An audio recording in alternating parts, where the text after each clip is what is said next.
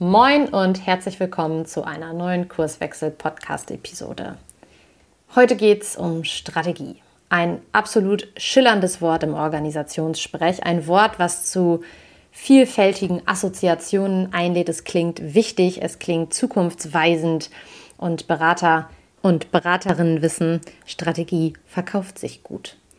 Höchste Zeit also, um den schillernden Begriff der Strategie zu dekonstruieren die Beobachtungen aus der Praxis zu sammeln, übereinander zu legen und Ableitungen für die Praxis zu treffen, damit Strategie eben nicht nur Schall und Rauch und Frustration bedeutet, sondern auch um Alternativen aufzuzeigen und zu gucken, wie Strategie gestaltet werden kann, damit sie einen Handlungsraum aufspannt, der Selbstorganisation in komplexen Umfeldern möglich macht. Wenn dich das interessiert, dann hör rein in die neue Kurswechsel Podcast Episode. Ich wünsche dir ganz viel Freude beim Hören und bis dann. Du hörst den Kurswechsel Podcast. Wir machen Arbeit wertevoll, lautet unsere Vision. Im Podcast sprechen wir über lebendige Organisationen, den Weg dorthin und die Nutzung von modernen Arbeitsformen.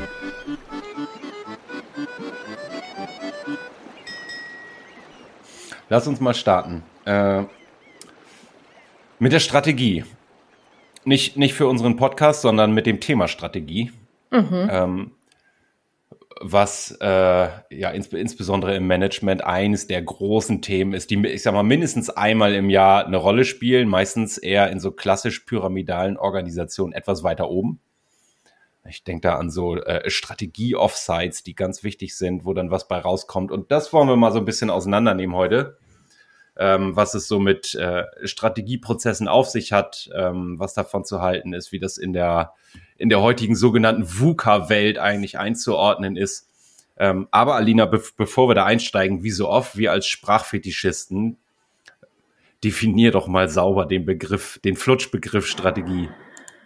Boah, ja, es ist, ist gar nicht so einfach, ne? Weil so dieses Wort Strategie, also so die ersten Assoziationen, die mir dazu äh, ins Gehirn kommen, sind Strategie klingt erstmal total wichtig, weil zukunftsweisend, du hast es eben auch schon angedeutet, ne, es geht irgendwie darum, dass sich meistens äh, Management im Elfenbeinturm, das ist jetzt ein bisschen zynisch formuliert, aber ähm, die Hörer und Hörerinnen sehen es mir bitte nach, ähm, ja, einschließen, drei Tage über Strategie philosophieren und dann kommen da meistens ähm, ja so, so, so Leitbilder auch raus. Aber wenn wir das mal runterbrechen, dann könnte man vielleicht einfach sagen, Strategie ist insbesondere so in Wirtschaftsunternehmen das, was man ähm, als langfristigere Unternehmenszielausrichtung ähm, ja, feststellen oder festhalten könnte. Wenn man äh, sich auf Minzberg, der ja auch ähm, Organisationsforscher sozusagen war, bezieht, dann würde Minzberg sagen, naja, so eine Strategie ist wahrscheinlich oder soll dazu beitragen, eine Regelmäßigkeit im Entscheidungsstrom in Organisationen zu gewährleisten. Also da hören wir schon so ein bisschen was raus, was so in Richtung Rahmen, Leitplanke geht. Aber ähm, an und für sich ist der, ist der Begriff Strategie gar nicht so einfach auseinanderzudröseln, weil es so ein, so ein Flupschbegriff auch irgendwie ist. Ne? Den wirft man in die Runde und jeder hat unterschiedliche Assoziationen dazu. Es ist unfassbar schwierig, den scharf zu stellen. Vielleicht kannst du ja noch ein bisschen was beifügen, damit wir das noch ein bisschen schärfer bekommen. Naja, wir, wir haben das jetzt so direkt ins, ins obere Management geworfen, aber du hast ja, du hast ja nochmal gesagt, Strategie heißt irgendwie alles und nichts und auf ja. allen möglichen Ebenen wird von strategischen Entscheidungen gesprochen, äh, von strategischen Handlungsfeldern und so weiter. Also vielleicht können wir das äh, als äh, systemtheoretisch inspirierte Organisationsberater mal so sehr fachlich korrekt, äh, würde ich behaupten, definieren als äh, die Suche nach geeigneten Mitteln für einen definierten Zweck. Mhm. Also ich, ich schreibe irgendwo drüber, wat, wo will ich eigentlich hin? Was will ich erreichen? Also ich lege einen Zweck fest. Ich, mhm. ich treffe sozusagen eine Entscheidung über die Zukunft ähm, und fange dann an, mir Gedanken darüber zu machen, welche Mittel stehen mir eigentlich zur Verfügung, um diesen Zweck jetzt zu erreichen. Möglichst mhm ja, je nachdem, nach welchen Kriterien kosteneffizient äh, oder, oder, oder. Genau. Und das wäre auch nochmal, um da ja noch ein bisschen äh, stärker in die Definition auch einzusteigen, oder in die Trendschärfe, dass man sagt, okay, eine Strategieentwicklung ist quasi der Prozess der Suche nach den geeigneten Mitteln, um diesen, diesen Zweck zu erreichen. Und die Strategieumsetzung ist dann der Prozess, wo die ausgewählten Mittel zum Einsatz kommen. Ne? Also dann haben wir da einmal so eine, so eine Zweiteilung drin. Und ich glaube, das könnte uns für den Verlauf dieses Podcasts dann auch helfen. Ja, plus ähm, für, für den ersten Fall, den du jetzt gerade genannt hast, überhaupt erstmal die, ich sage das mal etwas unscharf, Definition der Zwecke, die ich denn verfolgen will. Ja. Also absolut. der strategischen Handlungsfelder, ne? Ich, ja. Diese Entscheidung über die Zukunft. Und also wenn, wenn ich mal weitermache, äh, was beobachte ich oder was beobachten wir häufig, wie findet so ein, so ein klassischer Strategieprozess statt? Ähm, der läuft in vielen Unternehmen mehr oder weniger linear, würde ich mal, also so, als so ein prozessuales Vorgehen. Mhm. Ich äh, mache irgendwo oft dann ja tatsächlich auf oberster äh, Management-Ebene mir Gedanken, was sind die strategischen Unternehmensziele, ähm, wo ich natürlich so ein bisschen in die Sondierung des Marktes gehe, also was sind gerade die wichtigen Themen, die wir für uns als Unternehmen erkennen. Ich gehe dann mal in so eine Ist-Analyse, also wo stehen wir da eigentlich gerade? Ähm, was ist so das äh, das Gap zwischen, da stehen wir heute und das müssen wir erreichen. Ich gehe dann mal in so eine, ich würde das auch schon Hypothesenbildung nennen, eigentlich, was müssen wir tun, um vom Ist zum Soll zu kommen. Dann geht's los und da findet dann oft schon, ja, sowas wie eine, ich bin jetzt geneigt zu sagen, Vergemeinschaftung statt, aber der, das, dieser Begriff ist eigentlich viel zu wertvoll, als dass man ihn dafür hergeben äh, dürfte, finde ich. Aber da wird auf der äh, der Rahmen schon etwas größer äh, gespannt, dann kommen Bereiche dazu und dann geht's in, in Detailkonzepte, also wer muss eigentlich was machen. Jetzt sind wir schon bei der Mittelsuche, ne? Ähm, oft werden dann nochmal so Konzepte vorgelegt, dann wird eine äh, finale Entscheidung getroffen, was sind denn jetzt die strategischen Handlungsfelder. Und dann geht's in die, und das ist ja auch so sehr mechanistisch vom, vom Wording her, Implementierung der Strategie, die irgendwann eine Erfolgskontrolle vorsieht. Also so soll, ist, äh, Abgleiche und so weiter.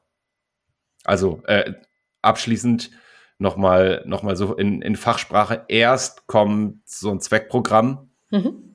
Ne, wo wollen wir eigentlich hin? Und dann kommen, äh, der Systemtheoretiker würde sagen, Konditionalprogramme. Also ich fange an, quantitative Vorgaben zu machen, Meilensteine festzulegen, Aktionspläne, äh, Methoden auszuwählen und so weiter. Genau, an dieser Stelle sei auch nochmal auf unseren Podcast Was ist eine Organisation verwiesen. Da gehen wir genau auf diese Entscheidungsprämissen in Organisationen nochmal ein, die ja quasi wirken wie so ein Hebel oder auch ein Filter. Ne? Wenn ich in Organisationen Dinge in Bewegung setzen will, dann sagen wir aber, schraubt bitte nicht an den Personen rum oder an den Mitgliedern einer Organisation, sondern fokussiert euch auf andere Dinge. Und das sind die von dir schon angesprochenen, unter anderem Zweck- oder auch Konditionalprogramme. Das, ja. Alina, ganz kurz, das passt eigentlich ganz gut, wo du das mit den Entscheidungsprämissen mal so prominent benennst hier, dass ja häufig im Anschluss an so ein übergeordnetes Unternehmensziel genau darüber nachgedacht wird, ne? Wie kriegen also, das umgesetzt, wie, ja. Also über, über das, was der Systemtheoretiker dann Kommunikationswege nennt, welche äh, vereinfacht Unternehmensstrukturen, also äh, braucht es irgendwelche Projektstrukturen, die wir aufsetzen müssen, um das umzusetzen? Welche Methoden hängen da dran? Welches Personal muss auch eingesetzt werden, um da hinzukommen? Dann bin ich ja genau bei diesen Entscheidungsprämissen. Zumindest kann ich es auf die Art und Weise strukturieren, dass ich sage, es gibt so diesen Zweck oben drüber und dann mache ich mir darüber Gedanken, welche, welche Hierarchien und Projektstrukturen brauche ich, welche Programme, also Regeln, Prozesse, Methoden und so weiter und welches Personal muss eingesetzt werden. Genau, und so die Beobachtung aus der Praxis, du hattest das ja eben gerade auch schon angedeutet, als du gesagt hast, das ist so eine Art klassisch linearer Strategieprozess, das von oben etwas ähm, ja, runter kaskadiert wird sozusagen. Ähm, das finde ich ist schon, ist schon eine spannende Beobachtung, weil in Organisationen häufig so diese Hypothese besteht, dass, ähm, naja, man ein, ein Ziel oder einen Zweck quasi ähm, runterbrechen kann in kleinere Ziele und Zwecke oder in Teilaufgaben. Und da ist so dieses Thema, die dürfen nicht widersprüchlich zueinander sein. Das heißt, wir haben Zwecke, wir haben Unterzwecke und die müssen sich entsprechen. Und da ist, glaube ich, schon so, also liegt schon der erste Hase im Pfeffer, wo sich Theorie und Praxis eklatant voneinander unterscheiden, denn äh, da stimmt auf jeden Fall meine Beobachtung äh, nicht mit überein. Wir haben eigentlich in Organisationen immer konkurrierende Zwecke, insbesondere wenn wir zum Beispiel ähm, ja, Abteilungen haben. Ne? Also man denke zum Beispiel mal an den Vertrieb und an den Innendienst. Da sind wir eigentlich schon äh, komplett im Thema. Der Vertrieb ist meistens äh, so aufgestellt, dass er möglichst viel äh, Projekte reinholen muss oder ähm, ja, akquisemäßig total losstartet, aber im Innendienst gelten irgendwie andere Gesetze, die sagen dann schon teilweise, oh, das wird mir hier zu viel, mach mal langsam. Ne? Also da sieht man schon auf so einer ganz ähm, basalen Ebene, eine Organisation ist anscheinend in sich gar nicht so logisch, wie wir das manchmal denken, wenn wir uns so eine Organisation als ähm, ja mechanistisch oder äh, ja wie so, ein, wie so eine gut geölte Maschine vorstellen. Ne? Da, da, sprichst du schon den, den ersten brisanten oder interessanten Punkt an. Also so weitere Beispiele sind ja, ich will einerseits schnell sein und andererseits eine hohe Qualität liefern. Ja, ja. Ne, und da habe ich jetzt, du hast jetzt Abteilung angesprochen, also eine Qualitätssicherung, die ich in irgendeiner Weise, wenn ich in der Produktion bin, habe, die macht es ja langsam. Also wenn ich nicht prüfen würde und einfach liefern würde, hätte ich eine geringere Time to Market. Ähm, und, und da geht's ja schon los. Also da findet ja schon wir nennen das dann äh, so, so, eine, so eine Ausbildung von lokalen Rationalitäten statt. Also mhm. das beides geht nicht. Genau. Sondern ich muss irgendwie, genau, ich muss irgendwie einen guten Kompromiss finden. Ja, vielleicht nochmal so lokale Rationalitäten, weil es ja auch quasi ein systemtheoretischer Sprech ist. Vielleicht kannst du das nochmal in, in einfach übersetzen. Abteilungslogik. Also ich so Abteilungsdenken, das fängt ja nicht allgemein beim Denken an, sondern erstmal bei der Abteilung und dann kommt das Denken in diesen Strukturen sozusagen. Also ich habe äh, durch die durch die strukturelle Aufgestelltheit des äh, der Organisation im Grunde schon, also da ist das Abteilungsdenken schon drin häufig. Mhm. Genau, weil wir da bestimmte Spielregeln oder du hattest gerade auch gesagt, Strukturen quasi haben, an denen ich mich orientiere, ne? wenn ich als ähm, Person da in meiner sozialen Rolle unterwegs bin.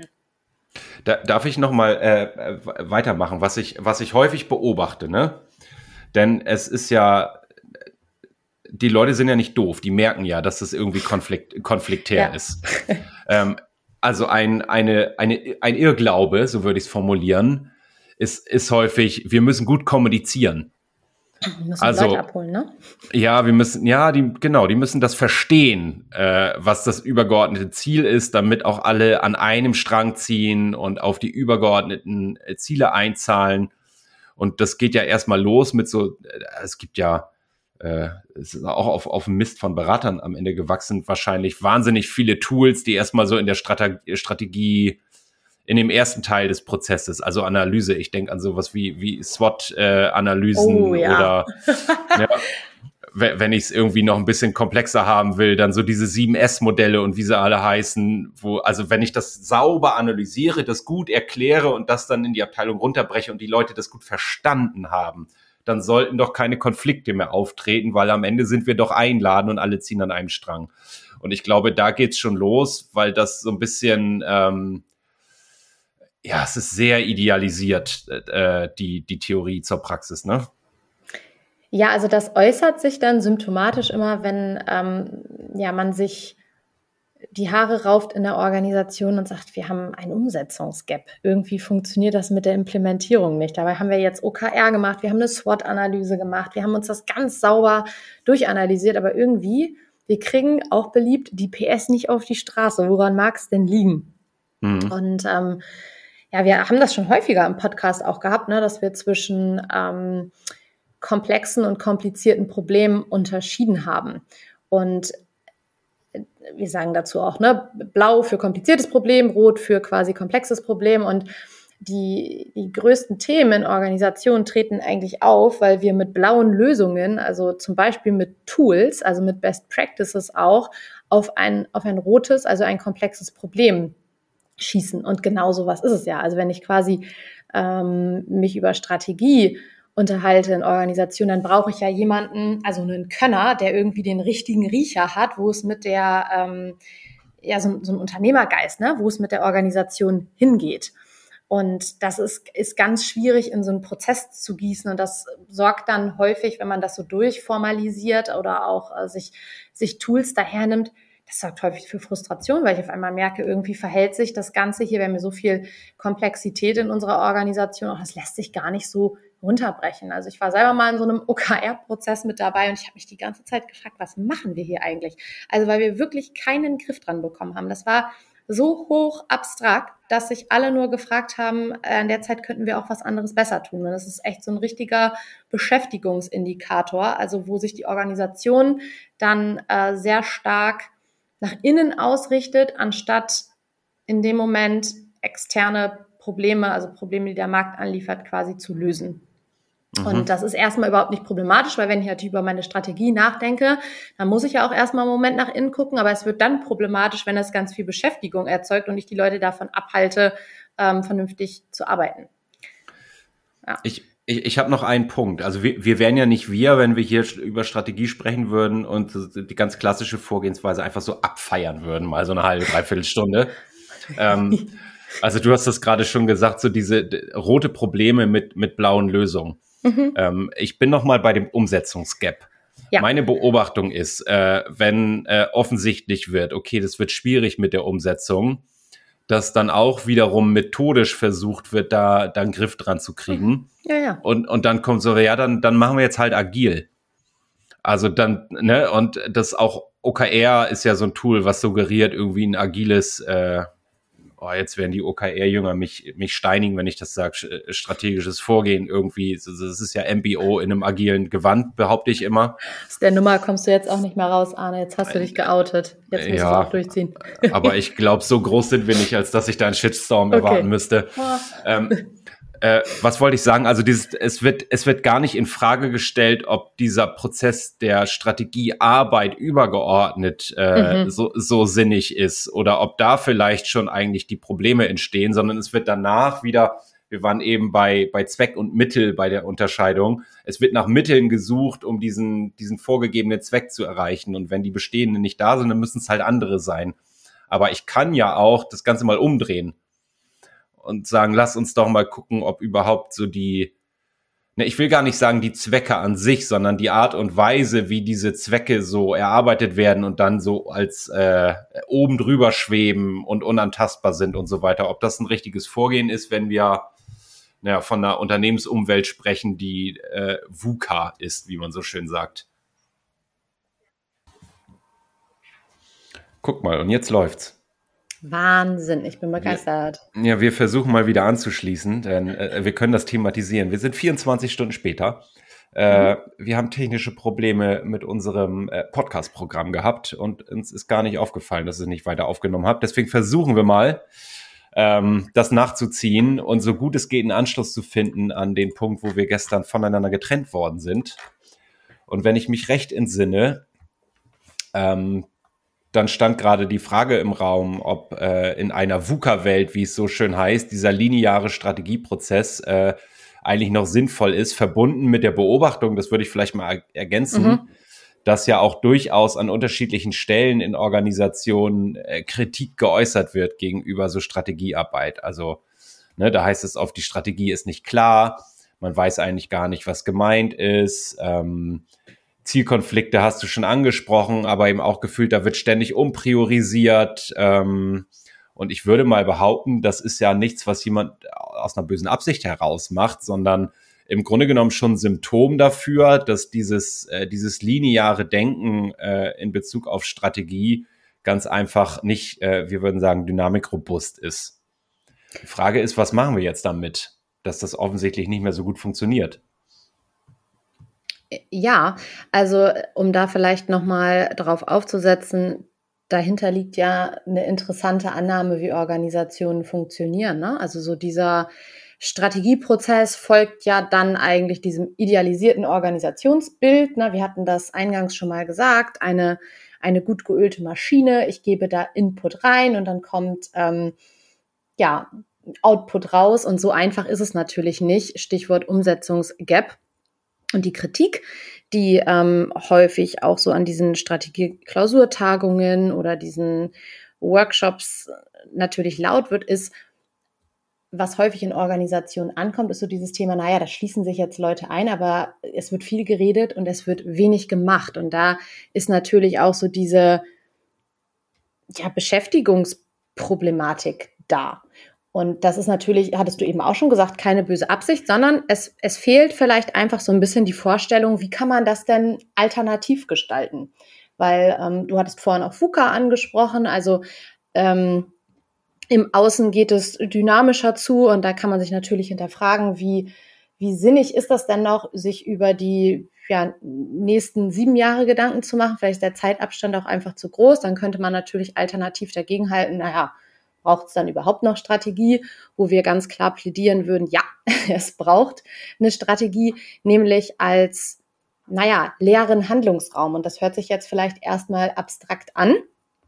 Aber wenn ich möchte, dass sich äh, Mitglieder in der Organisation orientieren können und an der einen oder anderen Stelle auch Unsicherheit reduziert wird, dann muss ich ja einen Rahmen aufspannen, der gewisse Handlungen eben zulässt. Und das ist eigentlich der, die Funktion der Strategie, könnte man sagen, da Griff dran ja, zu bekommen.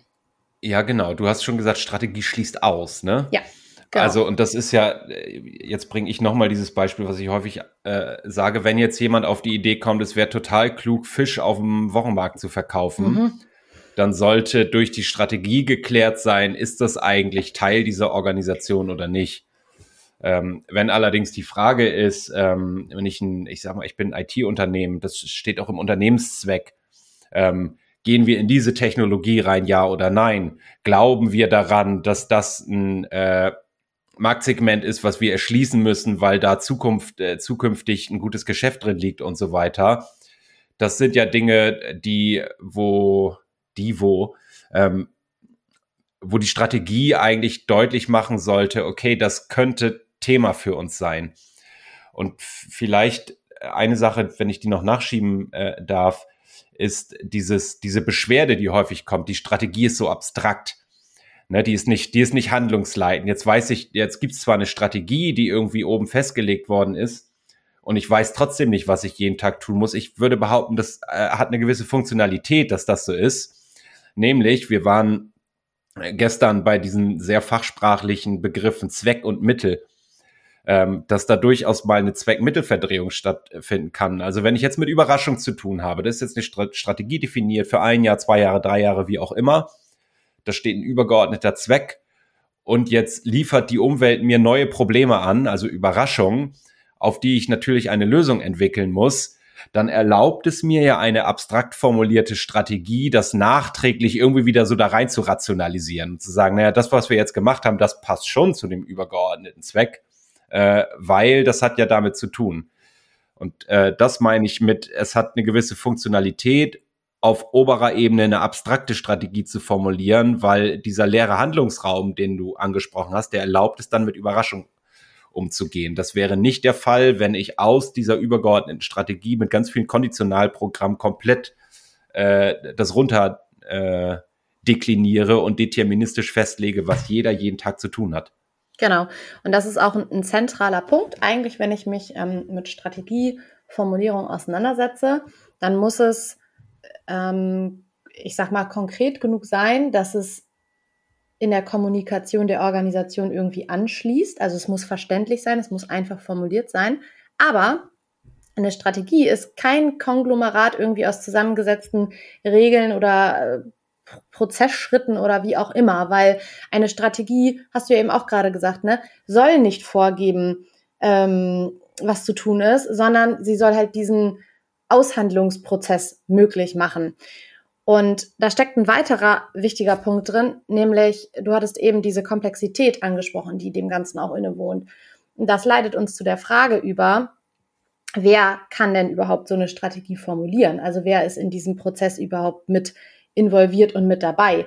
Ähm, was wir häufig in ja, holokratischen Organisationen beobachten, ist, dass, dass dieser Raum der Strategieformulierung komplett aufgezogen wird. Alle dürfen mitmachen. So ein bisschen in der Sorge, oh, wir wollen jetzt hier nicht wieder irgendwie so im Management-Cockpit, im Elfenbeinturm äh, die Schotten dicht machen. Das führt aber zu der Problematik, dass die Strategie von Anfang an sehr verwässert formuliert ist. Und insofern, wenn wir an Kreisorganisationen denken, kann man auch formulieren, dass Strategie tatsächlich ja Zentrumsaufgabe ist. Also es braucht Könner, die, eine, die einen gewissen Unternehmergeist haben oder auch Pioniere sind und die ein Gespür dafür haben, wo es mit der Organisation ähm, ja mittel- bis langfristig hingehen kann. Und dann, wenn eine erste Formulierung steht, kann man das Ganze auch vergemeinschaften. Dann kann man, also das ist ein elementarer Unterschied einfach, ne? dass man nicht mehr von oben nach unten das reingibt, sondern dass man anfängt in einer kleinen Runde, es dann öffnet und dann weitere Ideen sammelt und dann guckt, wo man landet. Also das ist schon mal so der, der erste ja, wichtige Punkt, wenn man Strategieentwicklung sozusagen in eine andere Richtung gestalten möchte.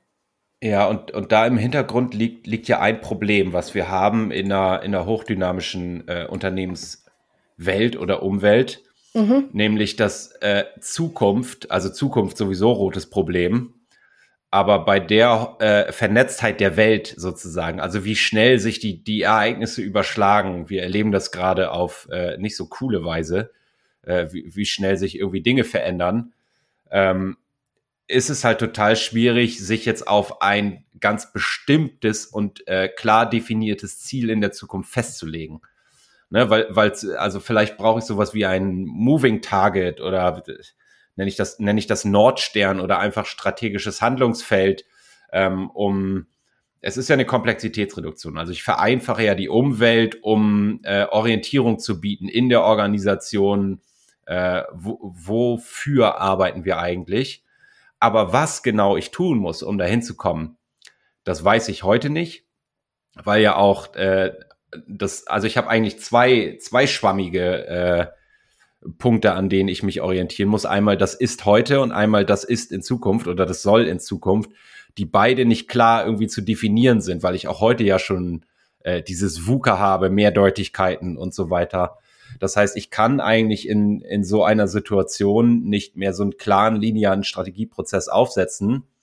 Der, der wird nicht funktionieren, sondern ich muss äh, in die Strategiearbeit, äh, ich muss in der Strategiearbeit berücksichtigen, dass ich mit Überraschung zu tun habe.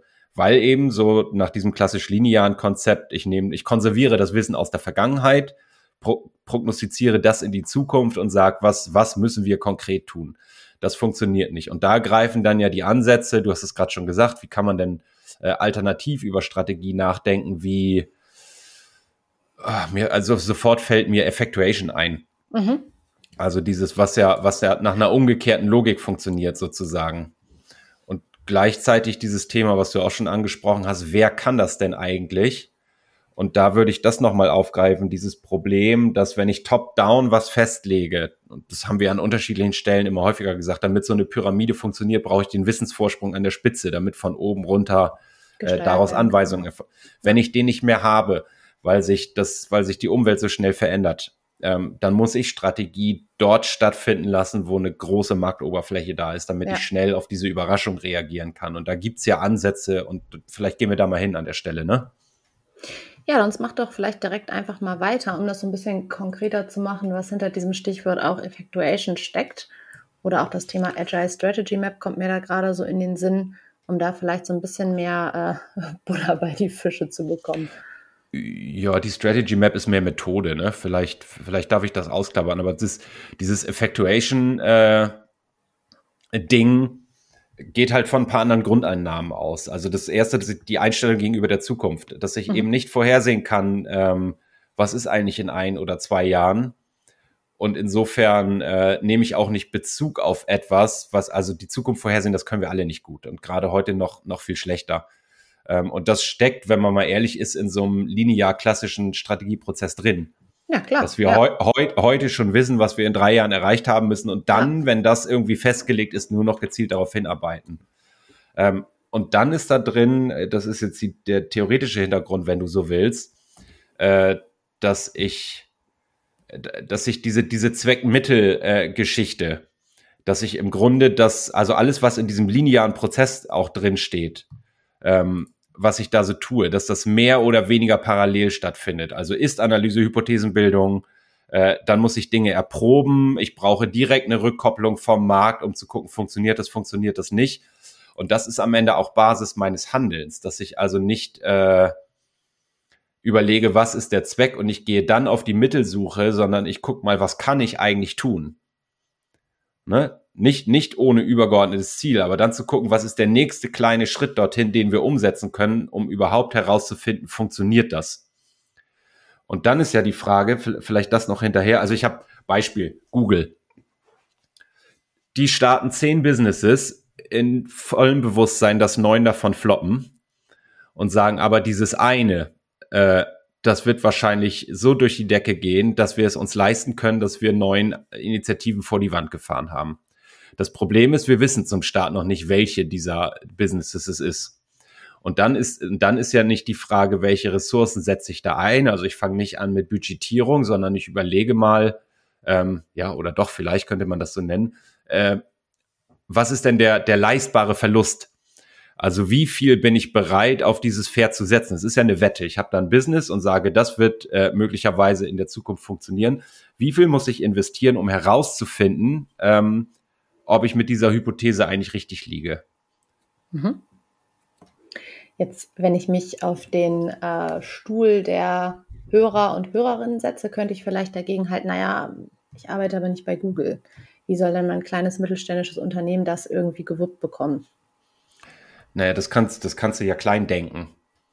Also wenn ich, wenn ich sage, ähm, ich denke gerade drüber nach, ich habe jetzt Zwecke. Ich nehme mal bewusst widersprüchliche. Also ich will jetzt äh, die mhm. Klassiker. Wir wollen Digitalisierung machen, wir wollen, okay. nachhalt, wir wollen nachhaltig machen, wir wollen Innovation machen und wir wollen Kosten reduzieren. Mhm. Jetzt habe ich übergeordnet ja schon Widersprüche. Also Innovation und Kostenreduzierung geht meistens nicht Hand in Hand, sondern Innovation hat erstmal mit, äh, ich muss was ausgeben, investieren, ohne dass mhm. da direkt ein Umsatz dahinter steht, zu tun.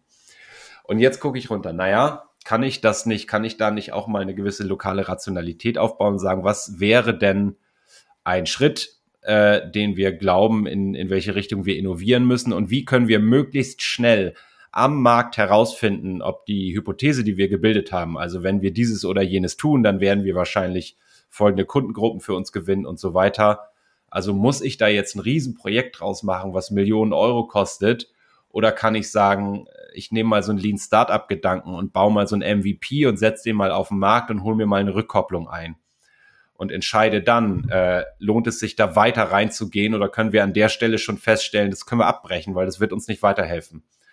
Und wenn ich, wenn ich in, in mittelständischen Unternehmen, ich habe ja auch irgendwie zehn Alternativen, wie wir so einen Zweck erreichen könnten. Ich laufe mal parallel mit mehreren los, aber halte die klein, also so klein, dass der Verlust äh, leistbar ist, sozusagen. Und gleichzeitig äh, schaffe ich mich, mir aber eine Lernumgebung, äh, anhand derer ich möglichst schnell bewerten kann, welche dieser fünf Alternativen funktionieren könnte, welche ich weiterverfolge und welche ich liegen lasse. Mhm. Das heißt, die, die Logik ist da quasi, ich ähm, fokussiere auf Einzelprobleme, entwickle dafür Innovation. Nachher ist es vielleicht sogar eine Lösung, wenn es am Markt abgenommen wird und daraus speist sich dann die Strategie. Das ist ja eigentlich dann komplett andersherum, als wir das sonst gewohnt sind. Stichwort Top-Down. Wir irren uns voran mit diesem Ansatz, um das nochmal deutlich rauszustellen, weil ich glaube, das ist für viele sehr kontraintuitiv, weil Strategie ist ja etwas in der Zukunft weisend wichtig. Die Assoziation, die hatten wir am Anfang schon eingesammelt und jetzt entsteht ein sehr anderes Bild. Das müssen wir natürlich dann äh, einmal konkret machen. Genau. Ja, das, ich glaube, scharf wird das in der Gegenüberstellung. Also, mhm. und die, die Grundannahme eines linearen Strategieprozesses ist ja, wir wissen heute schon, was wir in drei Jahren erreicht haben müssen. Und zwar sehr genau. Und das ist ja eine, eine fast schon demütige Haltung zu sagen, ähm, wir machen uns Gedanken über ein Outcome, nicht Output, sondern welchen, in welchem Zustand wollen wir denn in drei Jahren sein? Und dann stellen wir Hypothesen darüber auf, wie wir es erreichen könnten, in dem vollen äh, Bewusstsein, wir wissen es nicht. Ja, und das ja, und ist ein zentraler Punkt, ne, wo ich echt auch eine Abkehr habe von dem vorhin angesprochenen ähm, Organisationsbild. Halt sich im vollen Bewusstsein darüber zu sein, dass eine Organisation nicht deterministisch zu steuern ist, sondern dass jede Organisation ihre Eigenlogik hat und dass ich dieser Eigenlogik irgendwie auch auf die Schliche kommen muss. Das heißt, wenn ich in diesem Strategie ähm, mit dabei bin und dabei bin, diesen Handlungsrahmen auch aufzuspannen, dann muss ich mir also wiederum, da sind wir wieder bei unserem äh, originären Thema, über Strukturen in der Organisation auch Gedanken machen und zum Beispiel auch über Prinzipien Gedanken machen, die Selbstorganisation ermöglichen, damit, du hattest vorhin von Marktoberfläche auch gesprochen, ne, damit diese Impulse quasi zusammengeführt werden können in der Organisation. Weil sonst, wenn gesteuert wird, gucke ich ja immer, hier Stichwort interne Referenz, also ich gucke immer nach innen. Was sagt denn meine Führungskraft? Ich, ich richte mich nach innen aus. Aber wenn ich ähm, sehr viel Marktoberfläche habe und einen Raum habe, in dem Selbstorganisation stattfinden kann, ähm, in dem sich äh, ja, Könner miteinander vernetzen können, dann ist die ist die externe Referenz zentral. Also der und da, genau, gen, genau das müssen wir, weil das ist, das ist das Thema. Also wenn die interne Referenz, die Strategie des Management Cockpits sozusagen, die ich über ein Jahr, zwei Jahre, drei Jahre verfolge, in dem Bewusstsein, das Wissen, was dort vorhanden ist, reicht nicht aus, um zuverlässig die Zukunft vorauszusagen. Und ich, und ich, und ich fahre diesen Ansatz mit. Ich habe fünf Hypothesen bilden können, die nach mehrmaligem Gegentreten erstmal stehen geblieben sind, im Sinne von, ja, das könnte wirklich funktionieren. Dann ist die Idee, äh, in kleinen Schritten alle fünf gleichzeitig aufzusetzen äh, und sehr regelmäßige Feedback-Schleifen einzubauen, um das bewerten zu können, um also möglichst schnell festzustellen, welche davon können wir sein lassen. Und dafür brauche ich ja die externe Referenz. Also die kann ich mir genau. ja nicht innen holen, sondern da wird genau. ja nur der Markt zeigen, was am Ende funktioniert. Ja. Und das ist die grundsätzlich andere Idee. Das heißt, ähm, ich habe eben gesagt, diese äh, Zweckmittelverschiebung oder andersrum, dass ich, dass ich auch mal gucke, welche, welche Dinge können wir denn eigentlich mhm. starten? Mhm. Also wel welche Kompetenzen haben wir, welche Leute haben wir, welche Mittel stehen uns zur Verfügung, um Dinge loszutreten? Ähm, weil das schränkt ja auch ein ganzes Stück weit ein. Und dann ja. mal loszugehen, zu gucken, was können wir damit denn in Bezug auf unser Ziel erreichen? Ja, und das, das ähm, teasert einen anderen äh, wichtigen Punkt an. Ne? Wenn ich das so mache, wie, wie angesprochen, dass ich das vergemeinschafte und ich lasse Selbstorganisation zu, dann, dann zieht das einen Rattenschwanz in der Organisation nach sich. Also wenn ich in einer tayloristischen Organisation, die komplett durchformalisiert ist, auf einmal ähm, auf die Trommel haue, jetzt mal ganz salopp gesagt, und sage, so, und jetzt vergemeinschaften wir mal, jetzt gucken wir mal, was ihr alles zur Strategie beitragen könnt, startet doch mal inkrementell, dann wird man sehr schnell an die Grenzen stoßen, weil gewisse Zahlen vielleicht nicht transparent sind, weil ich ansonsten vielleicht gar nicht so viel Marktoberfläche habe, wie ich eigentlich dafür bräuchte. Das heißt, Strategie, so zu denken, zieht automatisch, wenn man es gut machen möchte und äh, auch wirksam machen möchte, eigentlich eine eine Anpassung der Strukturen nach sich. Und das ist interessant, das haben wir im ersten Teil nämlich auch schon gesagt, dass das ja durchaus äh, äh, Structure follow Strategy, so dieser Gedanke. oh, jetzt geht's los hier. Ja. Mhm. Ja, naja, aber wir waren, du oder du warst, glaube ich, in dem ersten Teil dabei bei Entscheidungsprämissen, also ja. de, der Frage, mhm. wie, wie schneide ich eigentlich eine Organisation? Äh, welche Methoden, Prozesse und so mhm. weiter brauche ich, welche brauche ich nicht vielleicht, mhm. äh, weil sie zu sehr einschränken. Wie arbeiten die Leute zusammen? Also wer arbeitet mit wem und so weiter. Da hast du vollkommen recht, finde ich. Die Frage stellt sich, wenn ich so auf Strategie gucke, passt eigentlich diese Abteilungslogik, dieses Pyramidale und so weiter äh, in die heutige Welt und äh, in Verbindung mit der Strategiearbeit. Und ja, dann und kommt ja. Vielleicht das noch. Also ähm, ich hatte da mal ein, sehr interessantes Gespräch auch mit einem Geschäftsführer. Äh, da ging es genau um diese Thematik und ich sagte, naja, das bedeutet mehr Transparenz und weniger Exklusivität im Bereich Management. Und das war jetzt auch niemand, der, der irgendwie in Anführungszeichen böse war oder so. Also diese, diese Wertung steht mir da gar nicht zu. Aber das macht auch was mit dem Status in Organisation, ne? mit, der, mit der Kommunikationsstruktur, Hierarchie und so weiter. Also deswegen sa sage ich gerade, das zieht einen Rattenschwanz. Und wir haben ja auch mehrfach in anderen Podcasts auch betont, dass ähm, Selbstorganisation und diese Art und Weise, Organisationen auch zu denken, erstmal eine hierarchische Entscheidung voraussetzt. Und das ist ein zentraler Punkt einfach. Ja, pass auf, und die ist, die ist schwer, weil ich natürlich als, als äh, Vorstand, CEO äh, in der Geschäftsleitung auch mit der Erwartung konfrontiert werde, jetzt sag doch mal an, wo es hingeht. Und äh, jetzt, jetzt muss ich mich ja hinstellen und sagen, liebe Leute, ich hab, ich weiß es auch nicht. Also nicht, weil ich, nicht, weil ich doof bin. Ich habe schon einen guten Blick über den Markt und so weiter und habe eine Idee davon. Aber ich, ich habe auch nicht die Glaskugel. Ähm, und, es, und es funktioniert immer schlechter, mit meinem Wissen eine klare Strategie vorzugeben. Das heißt, und was sich dann verändert, und so arbeiten wir ja auch viel mit, mit unseren Kunden bei Kurswechsel, ist, dass wir sagen, die, die Inhalte von Strategiearbeit, also was wird konkret gemacht, die müssen äh, von dort kommen, wo der Markt tobt. Also mehr aus dem Operativen. Und dann ist das, findet da gewissermaßen ein Rollenwechsel statt im Management, die nicht mehr der Kapitän auf der Brücke sind und die Richtung vorgeben, sondern mehr sowas wie ein Rahmengeber sind, also sich als Geburtshelfer von guten Ideen verstehen dürfen. Ideenhebamme.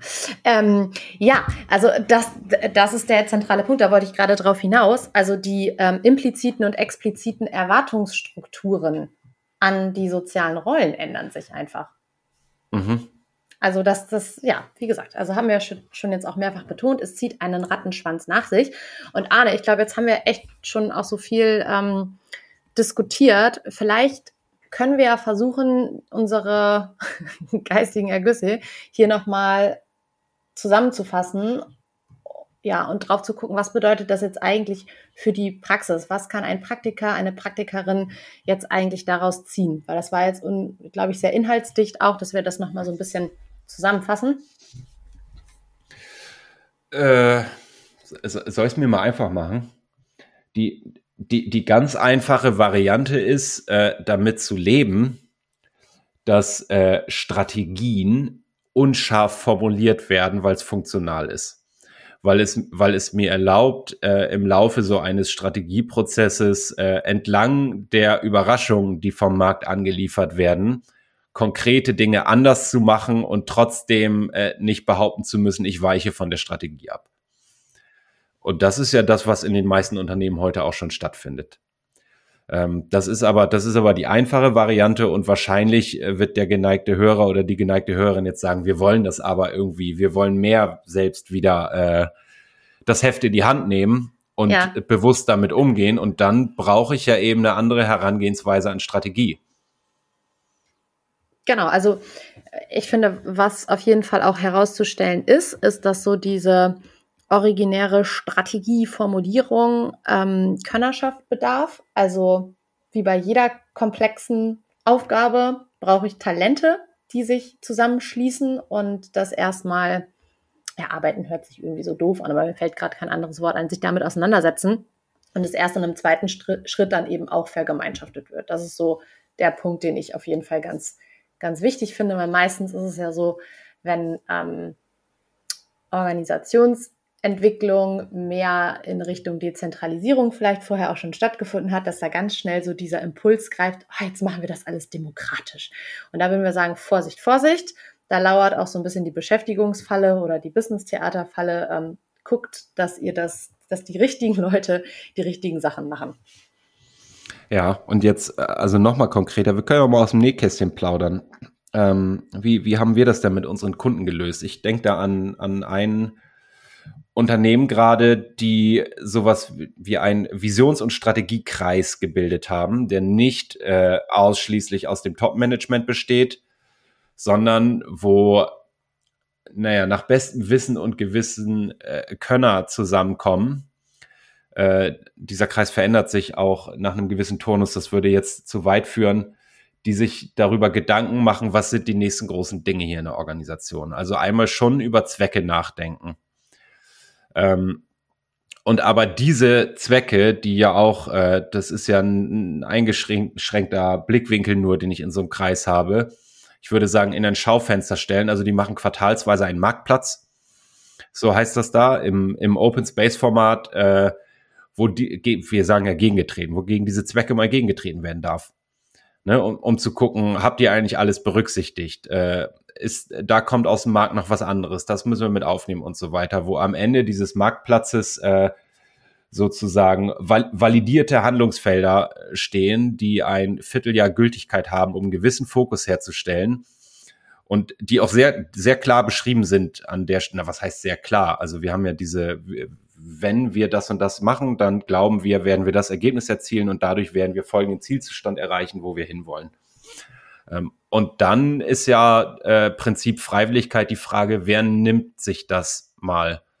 Wer hat eine Idee? Wer fühlt sich angezogen von diesem Prinzip? Wer, wer hat ein Talent? Wer möchte mal ein Projekt? Und dann geht's nach diesem Effectuation-Prinzip. Dann entstehen vielleicht zu so einem strategischen Handlungsfeld zwei, drei, vier, fünf Initiativen, die gestartet werden von Leuten, die nicht irgendwie ausgewählt werden, sondern die sich selber auswählen sozusagen und loslaufen und erstmal eine Mannschaft suchen, damit sie in die Umsetzung können. Und dann geht's in dieses Vorangehen, regelmäßige Feedback-Schleifen, was funktioniert, was funktioniert nicht und nach drei Monaten gibt's wieder so einen Marktplatz, da wird vergemeinschaftet, was im, im letzten Quartal passiert ist sozusagen und dann geht's von vorne los. Also wir schaffen immer wieder diese Lernschleife, um, man könnte fast sagen, die, die Strategie entsteht aus dem Tun.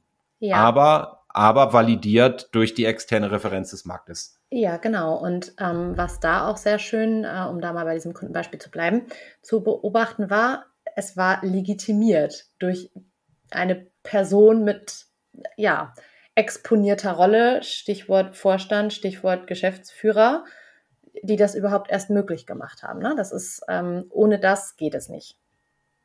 Das meinte ich mit Rahmengeber oder Ge Geburtshelfer. Ja. Ich glaube, dann haben wir es, oder Arne? Äh, äh, ehrliche Antwort, es, es fühlt sich an, als hätten wir ganz viel ausgelassen und jetzt äh, äh, äh, also. Naja, dass wir hier kein Rezept für eine Strategie liefern, das ist ja auch. Nee, genau. Äh, Lass uns mal einen Deckel drauf machen. Ich glaube, das passt schon und gleichzeitig damit den Aufruf starten. Also, falls mich mein Gefühl gerade nicht trügt, dass wir irgendwas übersehen haben gerade, ähm, dann schreibt uns mal an, eine E-Mail, einen Kommentar in Social Media, geht in den Austausch. Äh, schreibt, schreibt vielleicht auch mal, wie, wie bei euch so Strategiearbeit läuft, welche Erfahrungen ihr gemacht habt. Äh, freuen wir uns drüber, schnacken wir gern drüber für heute. Deckel drauf. Deckel drauf, Klappe zu. Bis bald, Alina. Ciao. Schön, dass du wieder Tschö. reingehört hast. Mehr Infos zu uns und diesem Podcast findest du unter www.kurswechsel.jetzt.